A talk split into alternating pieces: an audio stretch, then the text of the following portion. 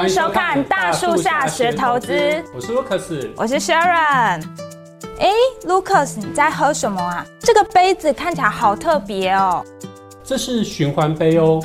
2023年元旦起，将有 5% 的连锁商店、连锁速食店提供这个循环杯的借用服务哦。哇，我只知道自备环保杯可以折5块钱，没有想到现在还有循环杯，生活落实环保变得更加简单呢。没错，快点加入减塑的行列吧，减少塑胶的使用，还可以帮地球减碳哦。不过生活变得绿色，但我也不希望台股是绿油油的。2022年的投资真的很辛苦别担心，这次我就邀请到了投资达人，告诉我们2023年有哪些投资的新机会，让我们的财富呢再现生机。我们欢迎国泰投信的投资顾问部 Claire。 主持人好，大家好，我是 Claire。 2022年真的过得很沉闷耶，对账单都不敢打开来看，去年到底发生了什么事？我们来请教一下 Claire 哦。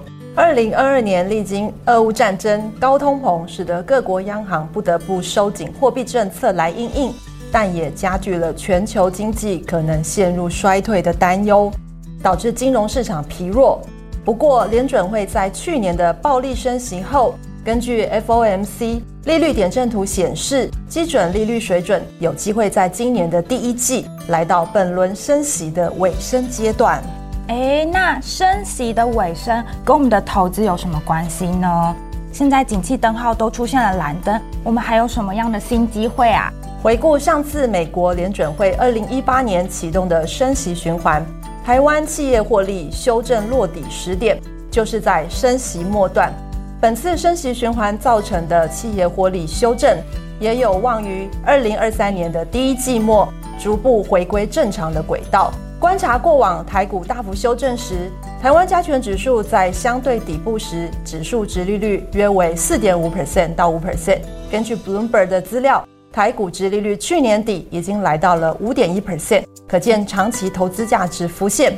至于蓝灯的部分，观察过往，当台湾景气灯号为低迷蓝灯的时候，皆为股市低档区。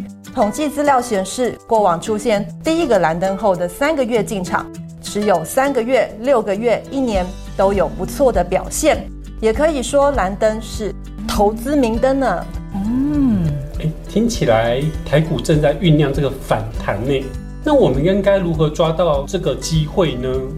在2022年的震荡盘势下，台股投资以价值股当道，如今筑底现象已经慢慢浮出，投资人或许可以布局市值型的台股标的，进一步捕捉今年的成长机会。因为像台积电、统一、和泰车、富邦金这些大市值公司，也是各领域的领头羊，适应产业变化快速的能力强，历经多空循环仍然屹立不摇。这样能够适应产业变化真的很重要哦。如果一家公司呢，它不进步，就很容易会被淘汰。那教教我们该如何避雷吧。投资必须与时俱进，也要留意国际法规面的重量级事件对台股带来的影响。像欧盟已经公布碳边境调整制度 CBAM， 并定于今年10月开始施行。台湾部分产品出口欧盟必须开始申报产品碳排放量。此外，去年3月，金管会发布上市柜公司永续发展路径图，明定上市柜公司自今年起推动温室气体盘查揭露与查证。我们可以观察到产业规则正在改变。台湾为出口导向国家，在进行台股投资的时候，企业因应转型浪潮的风险管理能力也必须纳入考量。是的，目前全球已经有超过130个国家宣布在2050年达成净零碳排。在此风潮，台湾企业具有哪些优势呢？台湾领袖级企业已经提前布局因应，例如台泥在能源事业新商机持续成长，公司预期2025年非水泥营收占比将推升至50%。中钢透过碳捕集技术收集2氧化碳，并加以纯化变成化学品，商机上看$2兆。台积电则是目标2050年达成净零碳排，透过技术改进，预计2030年节能效果将更达到20% 的水准。除了驱动整个供应链对净零碳排的重视与实践，也提升供应商跟整个产业链的未来竞争能力。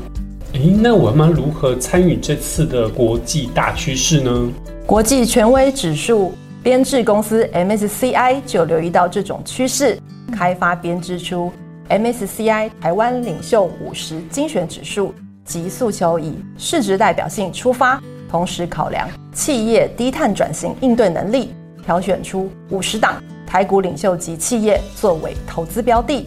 而国泰投信已于2021年取得 MSCI 台湾领袖50精选指数授权并通过审查，即将于3月8号到3月10号募集国泰台湾领袖50 ETF 哦。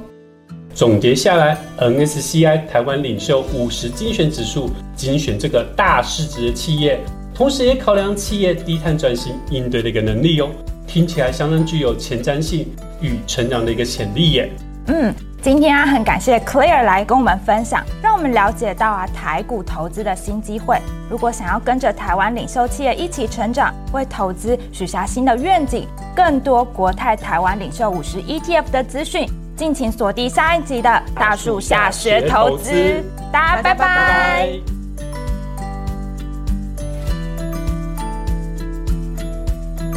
投资一定有风险，基金投资有赚有赔，申购前应详阅公开说明书。